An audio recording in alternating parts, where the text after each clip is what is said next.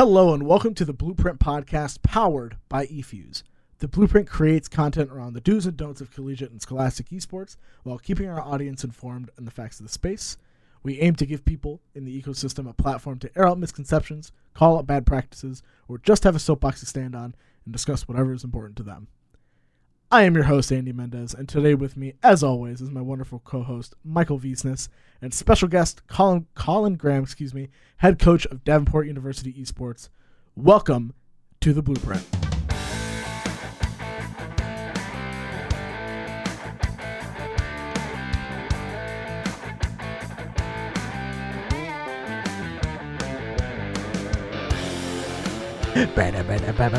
That's all. Oh, we have a little like intro goes. I wish you could hear it. Like, it's really good. Uh, when you listen to the podcast, you listen to it. Anyway, uh, Colin, thank you so much for being on the podcast today. How are you doing? I'm doing well. How about yourself? I'm doing well. What did you think about the intro? That little music bit right before us. That's that totally sweet, just sweet To. guitar. Yeah, yeah. Phenomenal. Yeah, we have our live studio, of course, where where we have a guy just play it 24 seven whenever we ask. It's actually in the booth Um, behind us. Like, what do you? You should wave to him. You know. yeah, yeah, there he is. Uh, we should come up with a name for that this imaginary person that we have playing that uh, guitar. Anyway, uh, Colin, thank you so much for being on the podcast. Uh, we wanted to kind of discuss uh, esports in general, uh, as we usually do. Um, but first off, uh, what what is, what is going on in your esports realm right now? Any any new and exciting projects like that you want to talk about, or is there anything that we could open the show with that you want to chat about? Um, I always like to brag about my program and our CSGO team being the first collegiate team ever to an ESEA main. Um, Whoa, awesome! huge shout out to my players and my coach for the amount of time and effort and work that they put into um, to achieve this.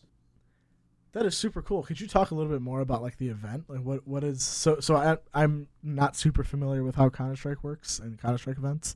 So you can go ahead, please tell us tell us like the significance behind that win. Yeah, so E ESEA, um, it is not collegiate specific. So this is teams that are amateurs, guys who just want to get together on the weekend and play some games, um, and then teams that are looking to push for the professional realm. So until now, from the looks of it, there's been a lot of college teams that have participated, or you'll have individual players from specific college teams with their teams in ESEA. Um, we kind of switched it up within our program this past couple years, where we do everything together.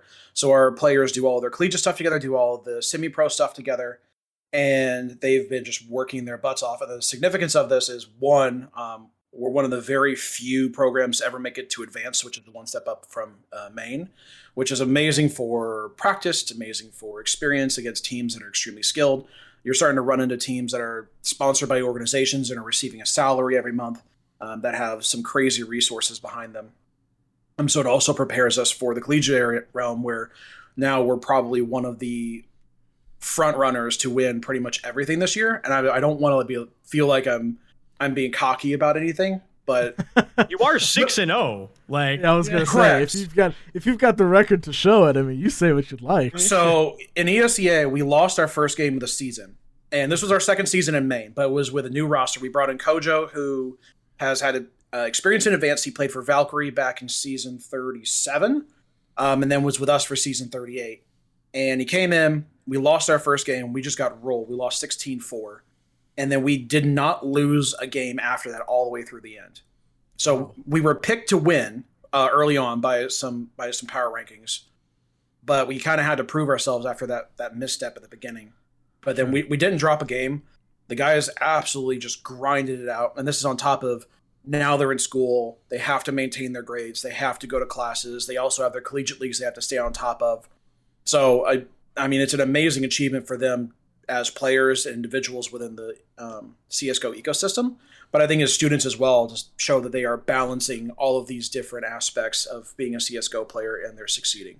you know, Amazing. just kind of sticking in the same beat with just CS:GO and, and collegiate. You know, I see the coaching polls uh, from May Starley, and, and, and I'm confused on when you know you were first. You know, in October uh, 11th, right, with that 5 0 Mhm. record. But come October 18th, you're 6 and 0, and you got replaced by a, a 5 and 1 team. I, I'm I'm confused, especially when there's other 6 and 0 teams there, you know, as well. Like how that coaching ranking, especially with all the skill and talents you have and Right. things you're telling about CS:GO right now. How, how does how does it happen? How does the coaching poll kind of flip like that? I'm gonna I'm gonna take a little bit of hit on this one. I think it's a bit of a hiccup. Um, there's been some shifts in how I'm a part of the NACE competition council, so this has been an internal discussion, and there's been some some vocal individuals, uh, me included, leading up into this past week, where I've looked at the poll. Whether or not we're one or two is not really going to be much of my concern. I think MTU finished uh, the champions last year. I would not be upset if they were number one. They just kept that all year. I think if that's your your rank um, you should maintain that until someone beats you. So I was yeah. okay with week one us coming out number two. That made sense to me. Yeah. Um, but a lot of the other ones, there was teams in there in the top ten that you looked at them like they shouldn't be in the top ten. They may be a top fifteen, top twenty school, but they're not a top ten school. So that was most of my gripe. Um, there was a week when Purdue ended up being number one. I looked at that. I said that doesn't make any sense.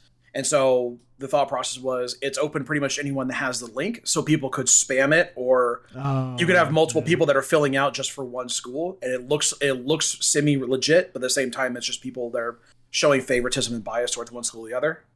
Um, and so this week we shifted it a little bit and there's an actual council of people that needed that can vote. The problem was this week not everyone got their votes in. So the people that did get their votes in it skewed it a little bit whereas like my coach chris if you haven't seen on on Twitter, he does his breakdown every single week of the rate the coaching poll versus his internal poll, and shows no, this is how it should be. Is like these are how the, the ranking should have gone. Here's the teams. Here's my tier list for them. Here's who they've beaten. Who's who they haven't beaten. Here's who they have left to beat. Um, so I think next week it'll look a lot better. Um, I'm not if we're one, awesome. Um, I personally, I personally think we deserve to be there. But if it turns out that someone just isn't buying the DU hype and we end up number two, that's fine. But I don't think you should have a a two loss or one loss team in the one and two spot. Um, it, that keep that for your undefeated teams right now. Could you give me? Can you give Andy and I here, along with some of the listeners, like a, a peek under the hood and what goes into the coaches poll? Like what what exactly you know are the qualifications that you know these coaches are looking at to vote for to get their vote? Is it is it the is it the record? Is it how the individual players are performing on the team and the overall score? Like what what goes into it or is it just you know i like davenport today so it's davenport? I think it's going to depend from coach to coach. Uh, I can only really speak on how Chris's process is, and for the most part, it has to do with I mean, look at traditional sports, kind of that strength of schedule. Who have you beaten of that's been of note? Have you just beaten up on lower tier teams, or have you played someone that's extremely strong that should be in that top ten, um, or is in that top ten that justifies your ranking? Uh, for us, part of the justification for having us at number one was we won ESEA Main. Other schools that were in ESEA Main were uh, Stony Brook, uh, Michigan Tech was in there. There was a couple schools in IM. I think uh, Trine University just made IM after the so there's some talented schools in ESEA, but we won the whole shebang for Main, and we're the highest the highest skilled collegiate team in ESEA. So we should like it makes sense. Um, but there's some schools in there, you know, Illinois State, for example, they lost to UCF, so that was a ding against them. UCF yeah. is a strong school, and so is Illinois State, but they're going to get hit because this is a loss on their record, and maybe they should have beaten them and they didn't, so it was a bit of an upset. So that's going to hurt them in terms of his internal rankings and um, justification for who is where. Outside of that, I couldn't tell you. I mean, I'm not in the heads of all the other coaches, so I don't know what their thought processes are. Mm-hmm. And that's and Chris is fairly transparent. Like he puts that on social media as a part of an at reply to the polls, so people can say, "Oh, this is one of our voters." and this is how he justifies what he does, which I think is smart um, to give people behind the scenes look of how the voters are doing. Um, I mean, I know with traditional sports AP Top 25, you know every single voter's name. That's released every single week, and it shows their votes for their top 25. You, I think that's what a lot of why coaches polls have a bad rep is no one knows why you know it is. And it's more of a favoritism and it's perceived and the optics are that it's just favoritism you know like what team do you just have generally the most hype? Um, and yeah. i think how your coach handles it by you know giving that behind the hood or i mean under the hood look is what coaches need to do. Additionally it sounds to me like there there's a little bit of a problem where I think that the council should have something in terms of a grading scale to kind of look at, which you mentioned, you know, strength of the schedule, like how hard your schedule, how well are you performing, how well your players, as I mentioned, are doing, and then how well your team is doing in said schedule, uh, along with the record. Like, I think talking about that on this release because I, I, did pull it up uh, would just add some meat to the article along with some decent analytics because when I pull up that on uh, NACE Esports, you know, I, I, see the nice little splash with the with the logos and and the the records, and I have like maybe two three sentences worth of information, and then that's it. And, and I think that isn't doing enough justice to the directors, the coaches, and the players. You know, blood, sweat, and tears to getting to that record and working their asses off in that season. And transversely, it it's a great way for the school and I would say NACE here um, to kind of demonstrate, you know, what goes into esports a little bit more, why the voting is it the way that it is, and kind of give more justification to just collegiate esports. I mean, what are your what are your thoughts on that? I mean, I I agree. I think it's it takes time. You, the esports suffers from the issue where I think you and I may have discussed it in previous conversations where each game is essentially its own sport. So yeah. one director that's overseeing four, five, six different games isn't going to have that level of expertise in all of them that they may have in one or two. So exactly. with with all of the directors and NACE, and I mean we're all very aware of it, is you know I'm not qualified to vote in my opinion on things like Overwatch or Rocket League because I don't pay attention to the scene. I know Northwood's going to be a top team because they are, and because I have to, you know, listen to Cody every day because he's a part of our conference, and I know how talented they are. But at the same time, I'm not qualified to really go past the top three. Kind of so, just uh, put a pin in that. No, I, I appreciate the the explanation, and I definitely love your your point. And I think that goes into what we were speaking before the pod started. Administrations, right? You know, you you don't know all the games right? You can you can get the kids there you could be there but you're not an expert. And if you look at every other sport that's out there you know you have a football team with 12 or more coaches you have a baseball team with 12 or more coaches or staff you know you have basketball the same way. And then you look at esports. And i know you're put as a coach but from what you're telling me you're a director right? I, I i hear that in terms of the volume uh, and the specific nature of professionalism that is required of you to not only for yourself to be successful and your players to be successful, but your program and the university as well. And so, my question is do you believe that why these polls are suffering is that a lot of the institutions that are taking part in that, the administration is holding them back from giving quality staffing positions for a coach that specifically can handle and has a knowledge of that game to provide further feedback, analytics, information to kind of generate that collegiate hype and also to give those specific students and, well, athletes the ability to succeed further than just being a collegiate esports athlete. Uh, yeah. Um, I've had this discussion with my administration multiple times, and it's a learning process. It's kind of a give and take.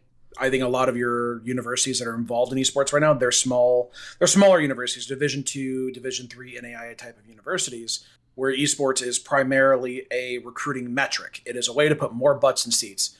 Um, I was very aware of that when I came in the door at Davenport, and I've worked within that framework to try to do more as best as I can, um, and then use the data that I've seen over the course of my now two and a half years to influence conversations I have with my boss. And the, the, I brought up to him, each game is its own sport. And the conversation usually goes, I agree, but, and then it goes into, but we need the numbers to justify it. So it may not even be your direct report. It may be the people at the top, and it's just a misinformation. And to some degree, some universities may be an unwillingness to look at esports outside of just being gaming and being a recruitment metric. Um, but it does, like, there is a direct correlation between having a coach for a game and the growth and development of the team that they are coaching. Um, I I can look at my rosters and, and pinpoint this roster didn't have a coach this year. This roster struggled. Well, this next year they have a coach. Oh, this student who was bronze in Overwatch is now platinum over the course of six months because he now had he had individualized attention from a coach. He had a structure in place that allowed him to say, "Oh, this is what I need to work on. This is what I need to get better on," and, and actually yep. attack that and he had someone that had the know-how and the, the knowledge to take them through scrimmages and say this is how people do to the next level and help him also accentuate his uh, um, what he's good at accentuate his, yeah. his, his good aspects And I'm glad you brought that up because this is a reoccurring theme on our podcast, right? Yeah. Like even even as as Mike brought it up, but we we are we are really finding a pain point in collegiate, and that pain point is we do not have enough staff for the amount of expectations that number one a, a, an administrator or administration can give, excuse me, uh, but also kind of the the expectations and the level of work that a lot of the, these directors would like to give their students. Right? Mhm. There's a lot. There's a lot that that can be on the table for a lot of these students um, that we just can't provide with the resources given. And you can only split your time up so much. And as a director, you know that your your office hours is not really like office hours are a joke. Number one, as a, as a as a collegiate director right now, right? Because you go home and you're available on Discord twenty four seven right? And that's that's like the reality of the esports ecosystem right now is that you are available whenever a student needs you, and, Yep. and that that's a very it's it's not healthy for the individual, right? And I think a lot of people kind of push it aside because they're like, okay, well, I have I have my job in esports, right, and I'm happy with it, or and or I recognize that a lot of this time has to be put forth in order to make this program great. Um, but I, I think it's taking a big toll on a lot of people. Like even on Twitter, we see, like even this last week, I remember seeing a tweet and it, that prompted me to tweet something um, that was uh, along the lines of, "I am completely stressed out in the fall," and that is like and like 16, 17 different collegiate or uh, excuse me directors um, like that tweet and we're like, "Yeah, same," because it's it's the fall is is tough. You've got four, five, six teams playing two different brackets, two different seasons, or even your off-season quote unquote teams are playing. Um, it's it's it's a it's a whole mess, and not only is this like a culmination of all the things you have to deal with right now, but now guess what? You get to start your recruiting season, and then and then that's like more time off of your plate that you're gonna have to dedicate to to your your craft. So it is just a it is a it almost feels like a thankless job, right? I mean- like I, I don't know. there's a there's another thing too and colin kind of hinted at it he went to you know his boss and and wanted to kind of get additional staff and he's like oh you know we got to get those numbers up um, and some of the directors the young directors out there they're trying to figure out what that goalpost is. Um, and some directors have those goalposts constantly moved.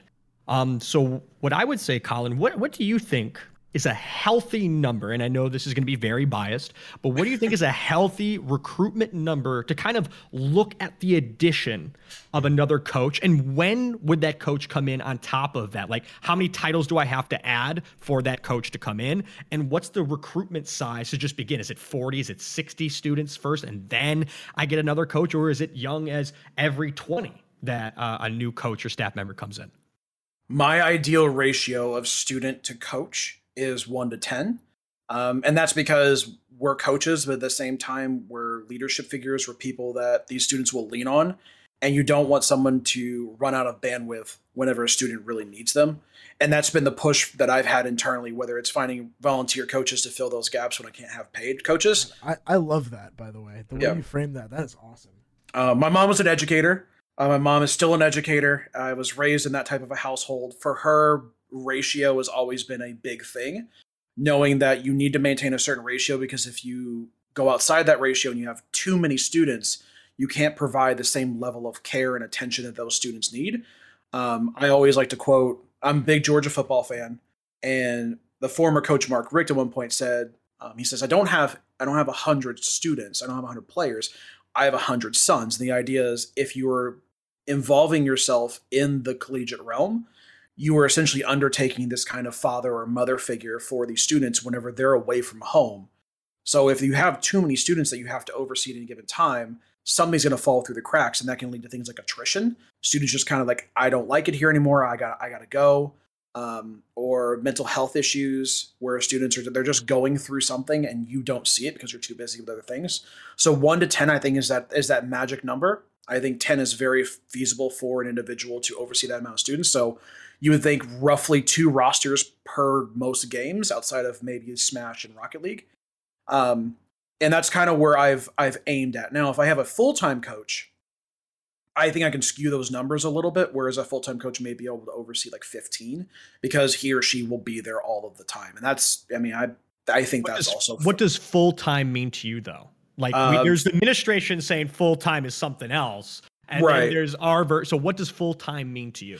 I think administrative full time is 30 hours a week. I think full time for esports, I think you you mentioned it earlier, or Andy did, where we don't take time off. I mean, he said, "Well, your recruiting starts in the fall." I never stopped recruiting.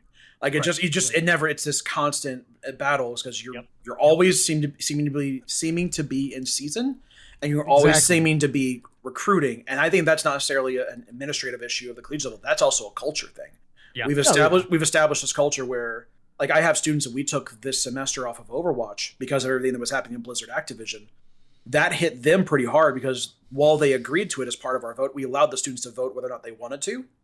But now we're two months into the school year and they're like, I don't know what we're doing because I'm not practicing, I'm not scrimming, I'm not doing all of these things that I should be doing if I was playing. Because there's this need to always be competing. And if you're not, it's that it's that hustle culture, right? Where if you're not working, someone else is out working you. Okay. So Right. let me let me tell you the question a little bit more. How many hours do you think a full-time coach, you know, staff member for esports outside of the director role is required to do, right? And what do you necessarily think is the pay? Because sometimes you go and look, it's a full-time quote unquote position, 25 to $32,000. Oh, by the way, master's degree required. I, mean, I think bachelor's is fine. I think we're also in an industry where the knowledge base you don't really find that in a school. So I'm not. I think having a degree for a university makes sense because you have to be someone that.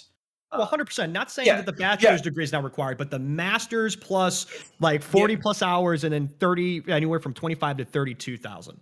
Like, what do I- you think is the number in the in the amount of hours? I would say if you're a director at this point, we need to be talking in the ballpark of 60 plus. Um, Yes. We need to start. We need to start looking at what is traditional sports doing. Um, I did a little bit of uh, snooping whenever Arizona opened their job, and their tennis coach makes 150 grand a year. That tennis coach oversees maybe 15 total students. Um, the traditional sports model that you see at schools, I would like to see trans come over into the esports a little bit because I think that I'm not saying that they don't deserve that amount of money, but I also think that we're extremely overworked for the amount of money we do make. Um, for a full time like game coach, I think 30 is is going to be the sweet spot right now. But that's over only overseeing that game. That's that's you being you know the equivalent of like a wide receivers coach, and this is your position, and this is all you're going to do. And that would be at a D2 level or below. If you're looking D1, once they continue to open the doors to more schools, I would expect um, the salaries of directors to creep up to possibly the six figure range and then eventually to start seeing your game coaches playing with 45 to 50 just because there is such an additional avenue for these big schools to find more brand recognition for an already established brand to have another group of students that look at their school and be like oh that's where i want to go i want to be an alma mater because i think if you break down the the profit margin per student if you bring in 15 students and you're averaging $5,000 a student, you've already paid for your game coaches just from those 15 students. Correct. No, correct. I, I like the I like the breakdown and the observation there. The the one thing that I would kind of change, and I know we're working off of your model. Um, the one thing that I would change is I think coaches, game coaches, should be paid at least forty five. But where I extend it is past that just fifteen. Right. I'm I'm not looking at just 15 kids. I'm looking about 25, 30 kids. I think that's enough that you're able to do. Um, essentially, in the original model that I've kind of uh, pitched, is that a coach could essentially do two titles. Uh, you'd have your varsity, junior varsity, and then I called it your minor league baseball system, uh, which would be an additional five kids. Uh, but that depends on the game. So it could fluctuate another three, another five, another six. Depends on the game that you selected. Um, and that also goes and coincides with, you know, how many kids you're able to give effective time to is definitely possible. Um, and the reason why I'm saying 45 and the reason why I'm looking around 25 to 30, uh, 30 kids per the coach is I want to make sure that they're getting paid. Um, and I, I think when you look at the standard level of income required and you're asking for someone to be full time, 30 doesn't cut it that much anymore. I mean, especially if you know your coach has uh, a bachelor's degree and you know they have to pay uh, off their student loans, they have to get to work, they have to get rent. 30 grand in most places isn't going to cut it. It really, really isn't going to cut it. And when you see some of these schools be in the city, on top of that, 30 grand not going to land you into anywhere that's reasonably doable, no matter how many roommates that you're looking to be with. Um, and on top of that, the amount of hours that you have to do just for that one game, and now I'm adding another one, is, is a lot. And I, yeah. I think 30 grand, I, I, agree with everything else you said, but I, I, think 30 grand is just too low for a game coach. Um, it, they should get paid more. They should be respected a little bit more because they are, are a master of that specific craft and they should know how to recruit for that specific craft as well. In terms of the director, 100% agree. Uh, they are a master of not only business management, but sports management as well, along with marketing. So the 60 figure plus. Uh, 60k figure plus is definitely reasonable. Andy, I've had the mic for too long today. I don't know what's going on, so I'm going to pass it I'm, to you right you're, now. You're killing it, man. I, I was I was just going to mention that you know I think that while like your your figures are pretty like optimistic is what I would say. hundred percent. I think I think that um, any and I, I don't I can't speak for everyone, but I think any coach or director, I should say head coach or director at any college right now would be happy with a part time coach to even just alleviate some of that weight. Oh, 100%. Um, like ideally, ideally, I think a head coach or a sorry, a, a, a game coach that could focus on one or two games um, would be better for your students and, and like full time would be really nice. Like for instance, Illinois Wesleyan University, right? They've got a director, uh, Cora Kennedy, and then she has two coaches that are. Um, uh, I'm now forgetting uh, his real name, uh, TJ. Sorry, TJ Yerkeling, yeah. Uh, which is Le- yeah League of Legends coach, and then um, they also have an Overwatch coach. But but the the interesting part of that is that they also have a Rocket League coach that is not on campus. They actually hire him out, um, and he's like a former Rocket League professional that the the like college has set aside, or I guess like his program, um, their program, I should say, excuse me, uh, have set aside funds to to hire that person outside. So they pay them by the hour to coach their Rocket League team. So I think a lot of coaches uh, and and directors may have to look towards that before this big revolution of like oh, you know, colleges are actually looking to purchase or sorry to hire, mm-hmm. um, uh, not purchase time, but actually like hire coaches uh, for their individual programs to stay and, and work with students on campus full time. Mm-hmm. Um, I, my ideal program, I think, would be like a coach for every for every uh, absolutely uh, yeah, yeah, sport or esport, and then the, you know that frees up the director to do a lot of what they need to do as as an administrator, essentially. And the way I pitched it to our high school programs in Illinois, um, essentially was that you know, as a director of esports or as a general manager, you're essentially an athletic director on campus. Yeah. Because you've got six different esports, at least here in Illinois, to to manage. Excuse me. And each of them have their own season, and it's usually two, two, and two, and two, like depending on what kind of season is being run at the time. Um, you you are busy. You are very very busy. Um, uh, as a as a just a high school director, and those people, uh, our average like pay for high school directors is what zero, if not if anything. You know, it's like it's a, like at Naperville we were really really uh, uh, fortunate to pay our general managers both at Naperville North and Naperville Central. Uh, two thousand dollars a year, essentially, to to help run the programs, and the director also made another two thousand. So that's at least like something on the table for them.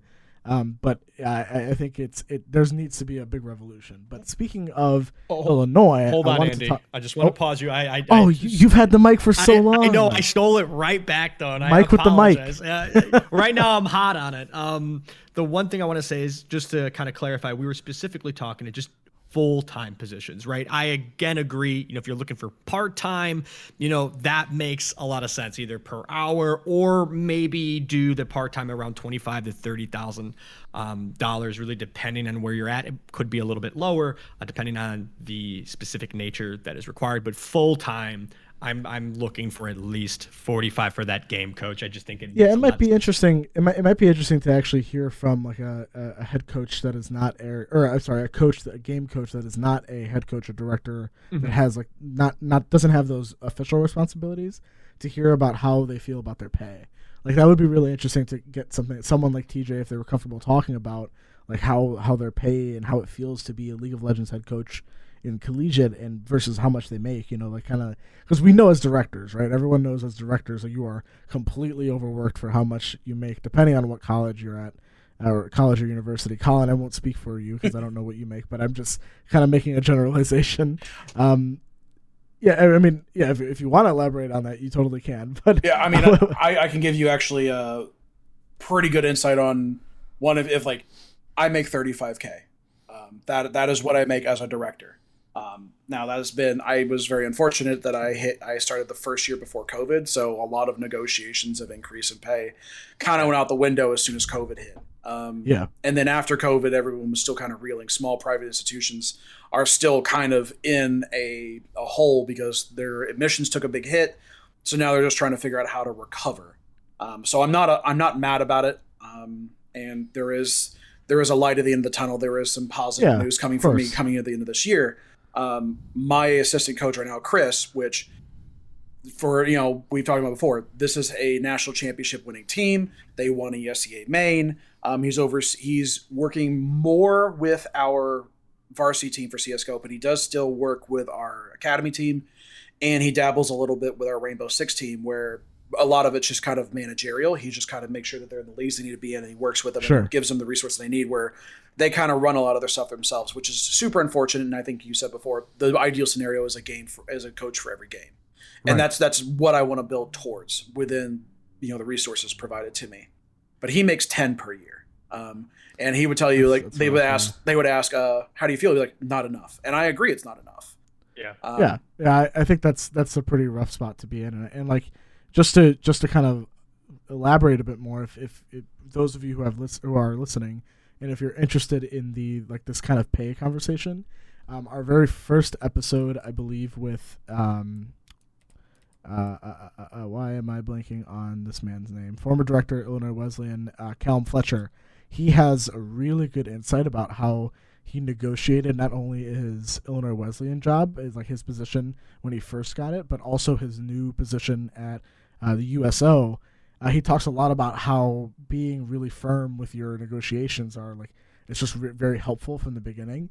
Um, and I believe like he he's, he talks a little bit about uh, what he's making at, at the USO now, in which is amazing because he had just moved to that job, um, and he was very comfortable with sharing the fact that yeah, I also negotiated that I can work from home, you know, when needed, or you know, like it's it's very much like a, you know, a lot of people have to realize that you're you're a commodity when it comes to esports because no one at that university is going to want to take up esports if if the hiring process oh, fails. Right? Absolutely not. I mean, you know, it, it's people people avoid that like the plague, especially people who are uh, like I, am not I'm making another generalization here, but sports centered individuals who are maybe a little bit stuck in their ways do not want to touch this with a ten foot pole. But uh, from a recruiting standpoint, it makes a lot of sense. So colleges are trying to force it, right? So I, I think yeah, I think that's just a really interesting conversation to have in general. And um, yeah, if you, you were saying, Colin, I'm sorry. No, you're you're fine. I was I say I've I've seen some schools where they don't really hire from the outside. They don't go through the hiring process. It gets there's someone that works in IT or that works in the university that says, yeah. "Oh, this would be really cool," and they're like, "Yeah, it would be. Here you go. Enjoy yourself." and then so now like they're doing their 40 hour week job and they're doing this on top of it. I know um, yeah. the former director at Jackson College was doing his job within the school and doing esports on top of it and actually stepped down from esports because the pay didn't justify the hours he was putting in plus he was getting burnt out from overworking himself yeah that's that's essentially how i was at naperville for a long time I mean, I'm comfortable sharing that now that I'm I'm out of Naperville, but no harsh feeling to them because they they have done an amazing job supporting the program itself. Um, but just because of, of, it being a public school, there's not a whole lot that they can do with like paying personnel for these kind of things. Yeah. Um, because just because it's so new. So I was working IT full time, um, and then doing esports quote unquote part time. But part of being a nationally recognized high school is you put in the work, right? You put you put in the hours that that are required to to kind of bring your your program up to that level of elite. Uh, you know, just just statements, I guess. Yeah, I, um, is the word I'm looking for, but I think high schools are always going to be in a rough spot because everyone's broke. and, yeah, and so totally. it's it's the same idea. Like I had a conversation with a Sparta High School in Michigan, and they were looking to start an esports program. And in that conversation with their principal, I was very frank. I said, "You need to pay this coach." I said, "If you pay your football coaches, you pay your basketball coaches. Yeah, you need absolutely. to pay, you need to pay them." Now, I'm not saying how much. You can look at the numbers and how it works out, Um, but be aware, like this is a job. This is this is a coaching job. These are athletes. They the coaches need to be compensated for their time. Right. And, And, and if yeah. you're running a, a program with one or two teams, and I can understand where they're like, okay, well, here's a thousand dollars to like pay for you know like certain things here and there. Like here's two thousand dollars at the high school level. Um, but uh, for, for us, we we were a program of 180 strong for both schools, right? So that's me managing almost 300 students or above 300 students, um, you know, in an esports program, right? And it's it's kind of like we're, we're the biggest program in the state, arguably maybe the nation for high school. Um, and it was it was hard to like we, we got everything we wanted essentially as a program for our students, which made me very happy, which made me want to stick around uh, because when I can ask for something like a resource, uh, we would get it because we're a big school district or we're a big school. Um, but everything except for pay, right? So it, it, at some point, you kind of have to kind of make that decision where it's like, okay, well, I need to start thinking about myself and not like how much this program needs me, right? So after I left the program, um, our IT director at the district uh, was in, basically put in charge, and then uh, like as an interim director of esports. Uh, and he reached out to me saying uh, that he was going to make a pitch to the board to hire someone full time.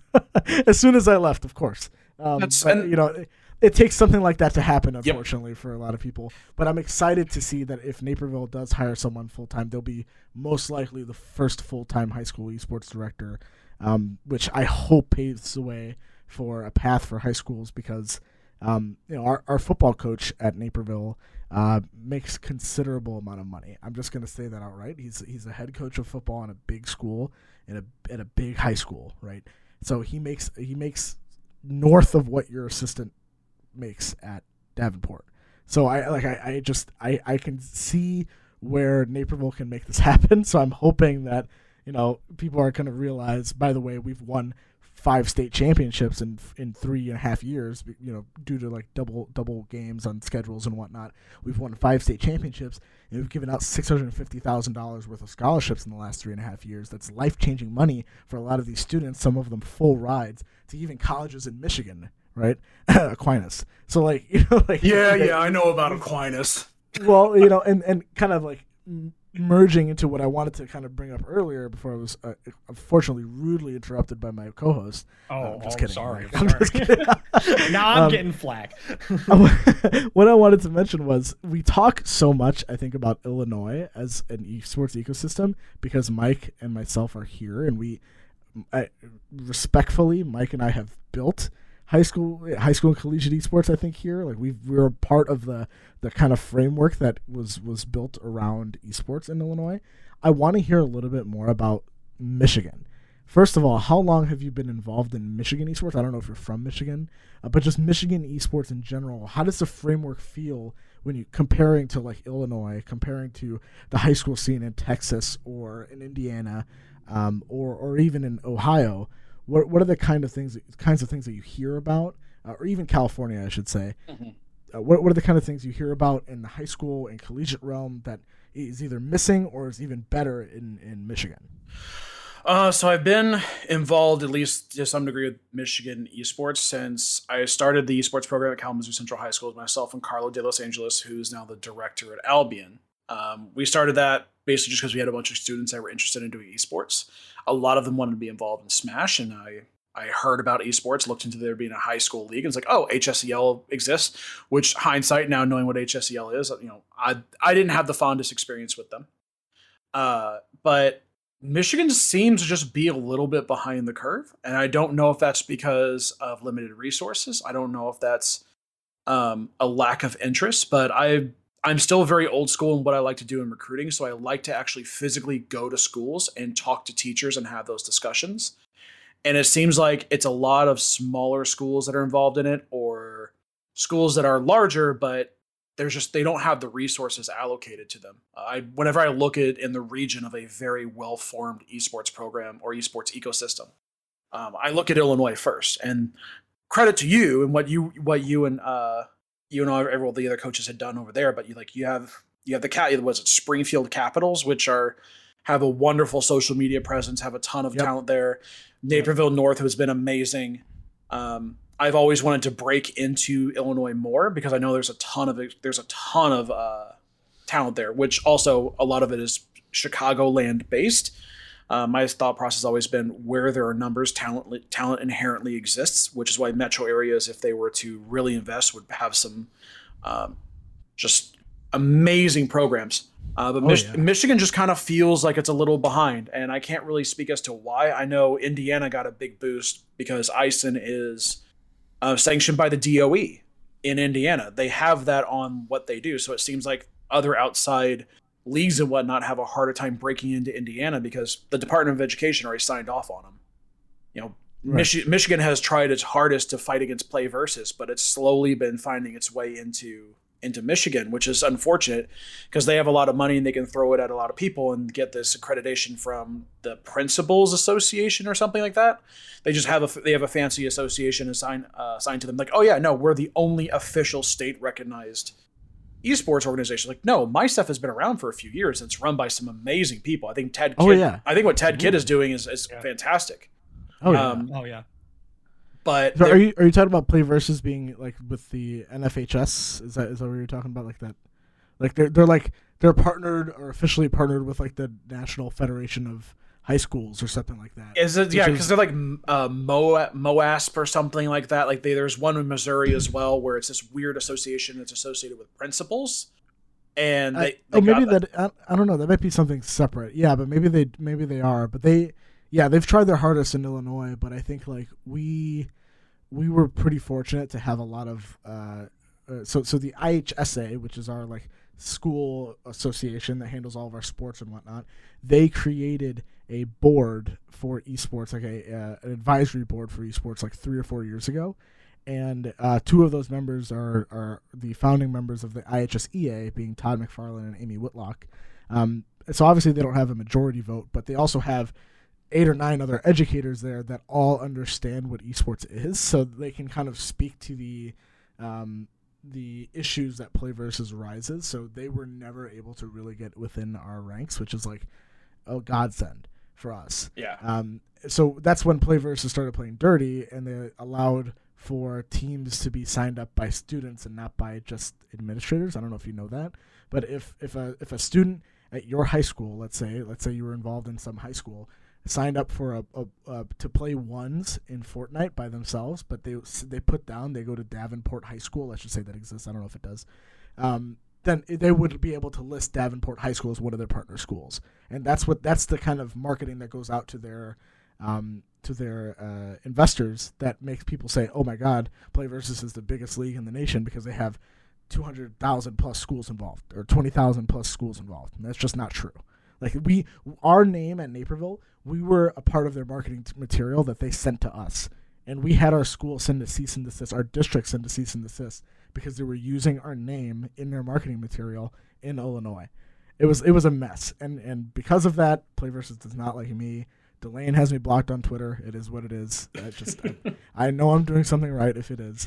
Um, but yeah, so there there was this whole problem with it, and like you mentioned, Play Versus kind of creeps themselves into states by saying, "Oh, but we're partnered with the NFHS and we're partnered with the principals associations." And yeah, I, I, like what you're saying with that. Keep going. Yeah, I mean, I've I've been super critical of Play Versus since they first announced. So I remembered hearing about them through uh, a guy that was working for them when I was doing my stuff with uh, Yellow Flag State Champs Esports um, back in oh wow like 2018. Wow, feels so long ago. Um, and they he, he pitched to me like their pricing platform. I was like, I don't like that. I work. I was working in a low income school at the time. I was like, I would. I don't understand charging students to play games that they've already one purchased the license to, Exactly. or that they're or they're it's a free to play game. They're going to play it anyways. Why are we now? Exactly. And if you're not offering any value to them during in this pay to play structure, why are you charging them money? Um, so I was totally against that. Um, and then I also heard during COVID from an Indiana teacher that their pricing structure would shift based on the school that they were trying to court. So it seemed like they would give a cheaper pricing structure to schools that were more talented and then they would go back to their standard pricing structure for schools that had little to no talent. So, do you bring value to play versus? Yes. Here's this great deal for you.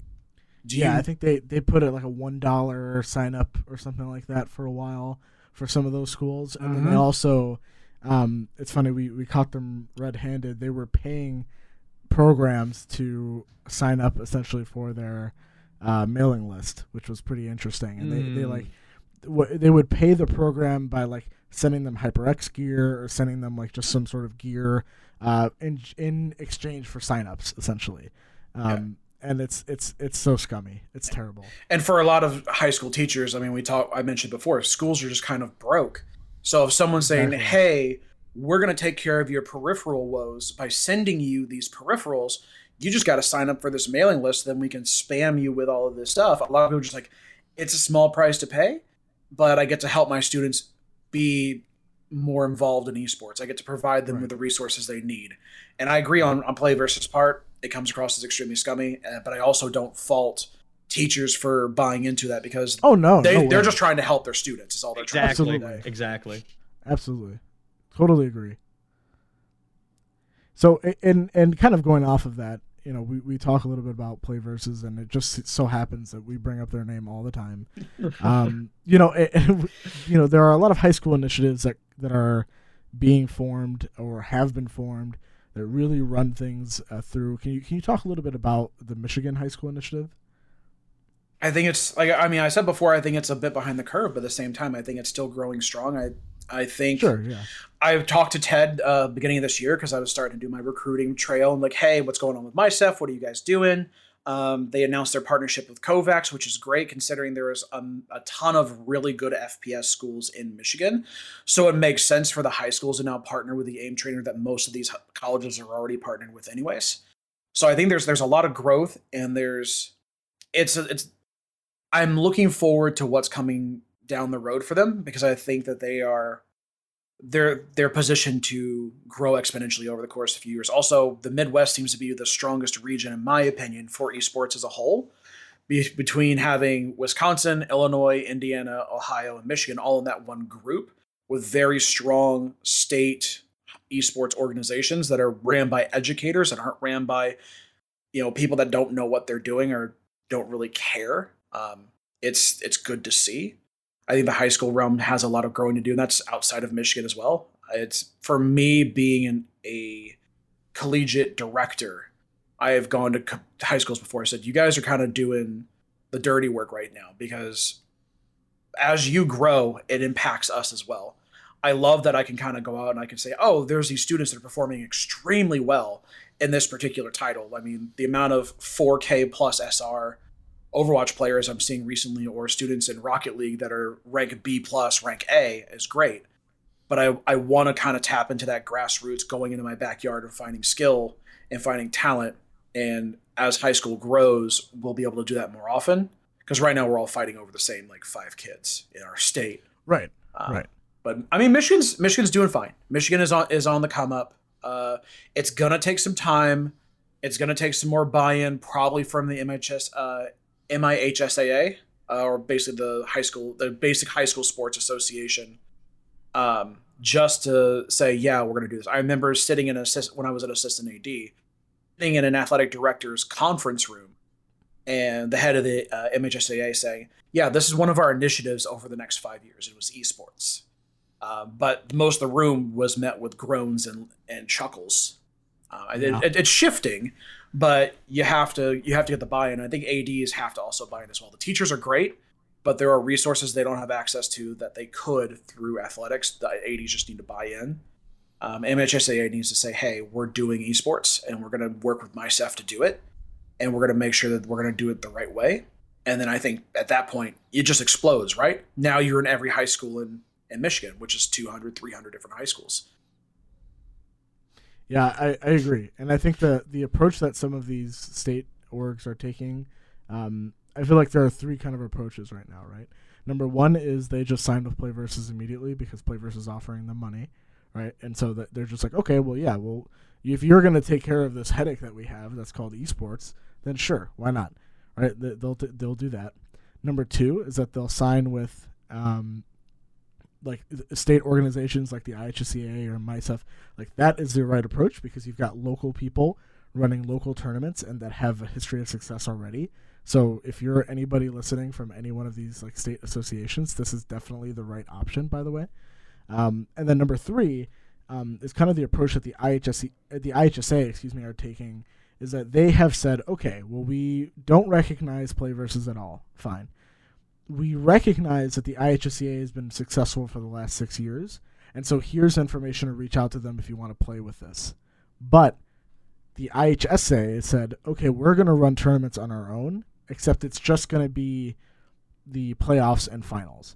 So they're running it essentially like a, a traditional sport would, where you've got your conferences that can come from anywhere, right? So so in Naperville, they participate in the DVC, DuPage Valley Conference, and that determines who is the DVC champion. That team gets sent to the IHSA, and the IHSA says, IHSA says, okay, that's fine. We'll accept these tournament results. This team is invited to play in our top 16 tournament, essentially, or however many uh, you know leagues there are or, or um, divisions there are in the state. Um, so that that approach is kind of like meeting in the middle. I feel like, uh, but a lot of these like I, I, I was shocked to hear that that's the approach they took because there's not a whole lot of people, if at all, at the IHSA that want to run tournaments, right? like I, I don't know how much experience they have. Maybe they do. Maybe they, maybe someone's son wants to run a Smash tournament, and that's why they they picked Smash, right? So like maybe that's what it is. But I I was kind of puzzled to hear that they wanted to do it themselves. But I think good on them to try to understand it and experience it for a year, and hopefully once they see that you know we kind of run things anyway already. And they, they, they obviously didn't say that we couldn't run anything. They said, no, we want to run concurrently with the IHSEA because we recognize that they're awesome and they do great work.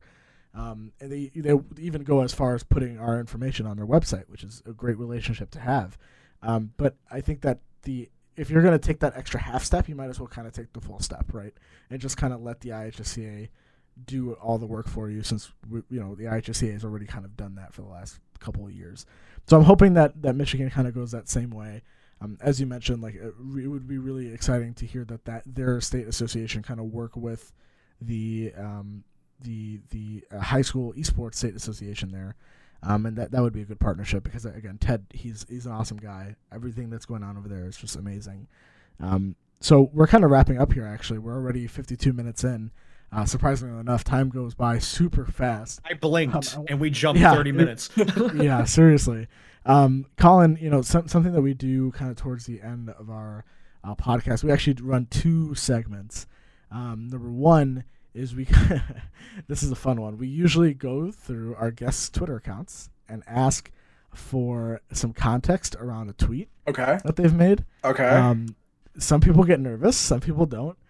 Um, I don't. I honestly, when I was doing a little bit of research on your your account, uh, a lot of this is in support of your program, and a lot of it is like a retweets of your program. Um, so I, I have a kind of a leading question to this: How often, or how, how what was your Twitter presence before you got involved in esports? Because this might be interesting for viewers to hear. Um, it was a lot of retweets in support of the high school I was working for. oh um, no! So uh, I learned fairly early on when I was doing Twitter um, to be very aware of what I put forth. Um, I actually got in trouble when I was working for FedEx for putting something on Twitter that had the word FedEx in it, and then something that was negative about the company. Really? Um, yes. Wow. So they had people that worked for them that would go through Twitter or would go through social media and look for mentions of their names and then say, oh, there's this thing. And because it had to do exclusively with something you would only see if you worked within that particular division of FedEx, they knew it was an employee. And then you can kind of track it down from there. So my boss brings me into his office. He was like, is this you? It has a printout of my tweet. I oh go, my gosh. I go, yeah, yeah, that's me. Uh, he goes, "What's the deal?" And it had to do. I was frustrated that morning, and I had a really bad experience with something that we had moved, and I tweeted about it. And so he was like, "Look, man, like you just can't do this because people that we have people that we pay to look for this type of behavior." I said, "Okay." So um, that actually was an old Twitter account. It doesn't exist anymore. Um, and then once I started wow. working, once I started working for uh, Kalamazoo Central High School as a football coach during my interview, the principal was very upfront. She's like, eventually people will know who you are and they will look at your social media and they will take cues from that or the, they can they can see if like you're saying things negative or how are you representing yourself as a member of this school because you are a steward of it you need to hold yourself in a specific way so i learned from her on that as well so basically a lot of what i do is it's either i'm trying to portray a particular um, type of like who I want people to see because I think that's Right. essentially what social media is. So if you deep dive back like a month or so ago, you'll see a ton of stuff about me working out because I was like, all right, you know, if I'm not doing stuff supporting my school, what am I doing on the side? Well, I'm working out a lot. Um, Or supporting my wife because she just hit partner on Twitch, things of that nature. But I, Oh, I wow. that's awesome. Oh, wow. Congrats. Yes, um, but I'm I'm very careful. Like I know that I'm gonna have an employer that is gonna look at my tweets. It's gonna look at my social media, and I represent the brand. So I represent Davenport right now as their director of esports, as their head coach. However, I'm I'm talked about within their Mhm. internally. So I always feel like I have to hold myself a certain way. Now I am not saying anything bad. I mean, we he was a former podcast guest of yours, uh, Mr. Hot Takes Adamantor. Um, Yeah. what he what he does is awesome, and I think he brings to light some very important discussions and very important topics. Yeah. But I've because I've been almost conditioned from previous experiences of like, oh, I need to hold hold myself accountable in a certain way. That it's a lot easier for me to be like, oh, well, I have a, a decent Twitter following. I'm just shy of a thousand, and I want to make sure that my students are getting the spotlight that they deserve. It's just easier to hit that retweet. I also use TweetDeck, so it's right there on my screen at the same time when I post a tweet. Just hit it real quick. We're good to go. I just Very want to nice. I just want to jump in really quick too like for any of the listeners out there especially my ex students like as you can hear you know from from, another individual you know what you're putting on social media can come back to haunt you. We're not just saying it because you know Not only being- can it, it will. we're It being- will come back to haunt hold you. on. It, well okay it will come back and haunt you. Like we're not just saying it because we're old people. Well we are but we're not just saying it because we're old people. So be careful. But at the same time do not silence yourself. You know make sure that you get your point out. But but in a very educated critical way but that is not disrespectful that's all i wanted to say go ahead andy hit him with the next one well, you know, I that's that's first of all amazing advice, uh, and uh, you're gonna struggle with the next segment because of that. Um, but anyway, that, that's amazing advice that you gave, Colin. Um, and I and I just want to kind of get uh, just a fun one real quick. Um, I was actually going to bring up your your workout routine and ask what your PRs are. If you have those off the top of your head, we'd love to hear it. Oh, you already know I have it the top of my head. So right Right. now, um, I haven't done a PR day for bench press, but extrapolating the numbers based on what I can do casually, I'm probably in the 345 to 350 range for one Let's rep max. go. wow Okay. Um, my I've only been doing box squat because I tore my ACL back in 2017, and so I'm Hmm. very I'm very cautious about how I treat my knees. So I don't. I haven't done full depth squats. Now I'm probably gonna end up working my way up to it. I got a knee brace, but my box squat max right now is in the three is I think it's 355.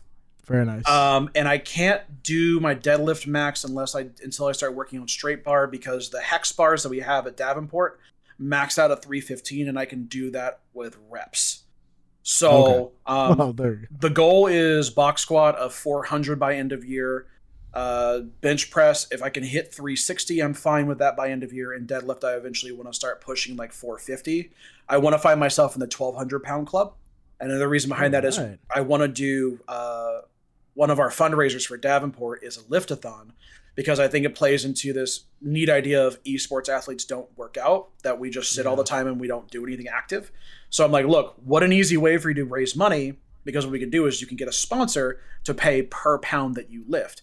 And I'm going to do it as well. I'm going to be there in the trenches with you guys also lifting because the money that I raise impacts your ability to do more of this program and therefore makes my life more fun and more easy. I get to go on more trips and see more places and do more things.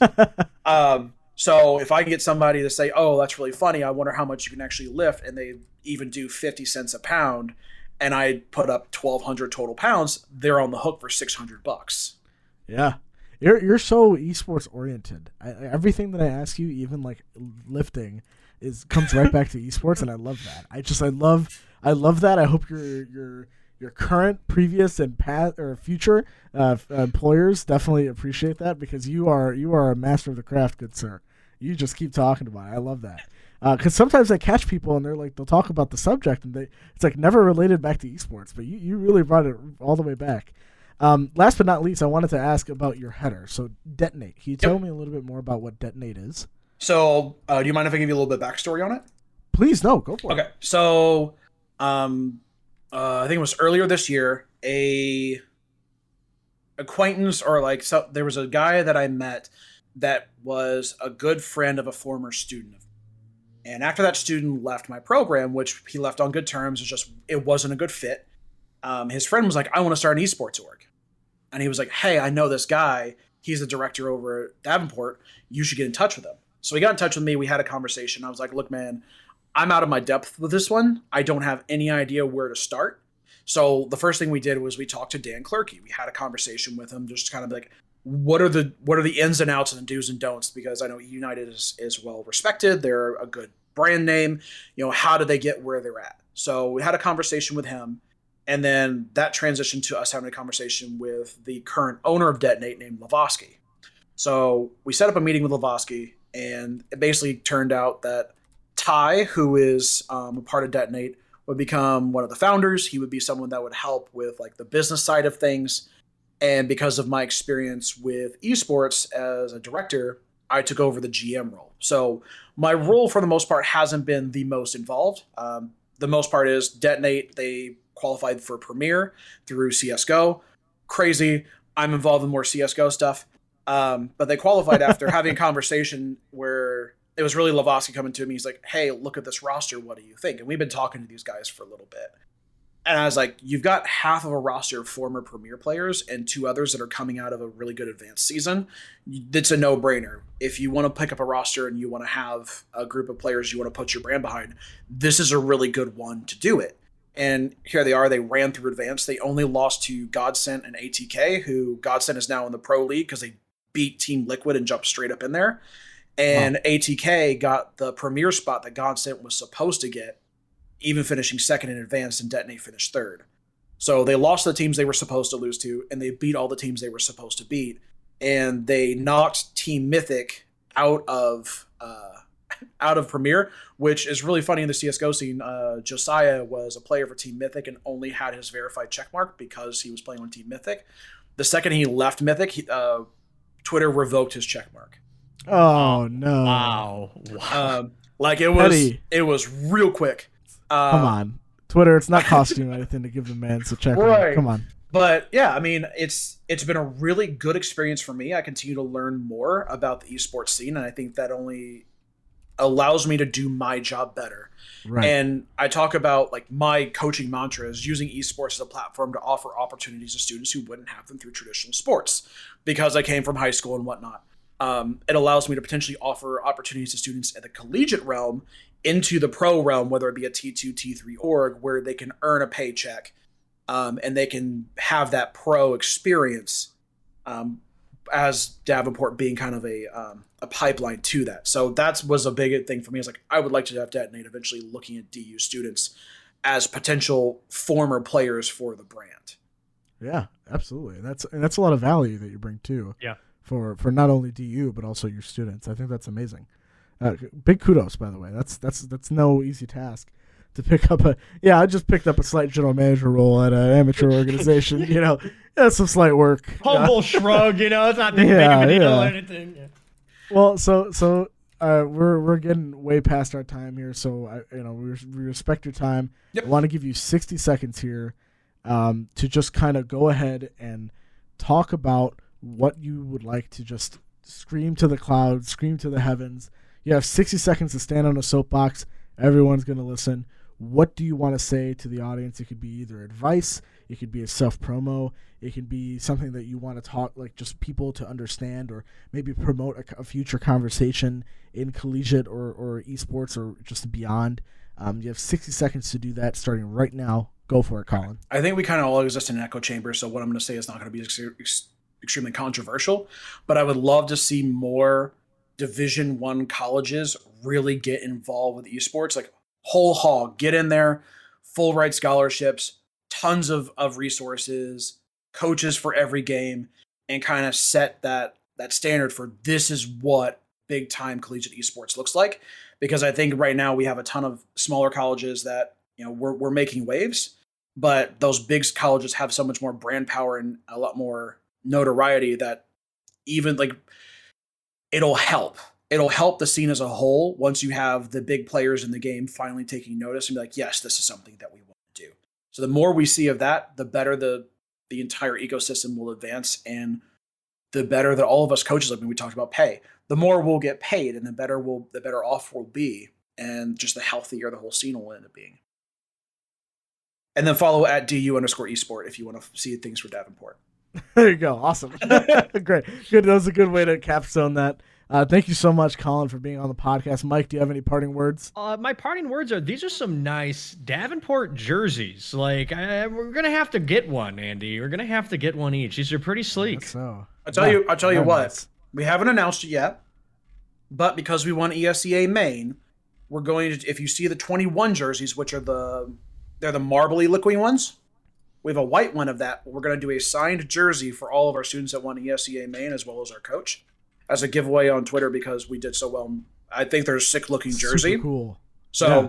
we're going to be announcing that soon. But if you want one, all you have to do is just follow us on on Twitter to be uh, entered into getting that jersey. Well, I know what I'm awesome. doing.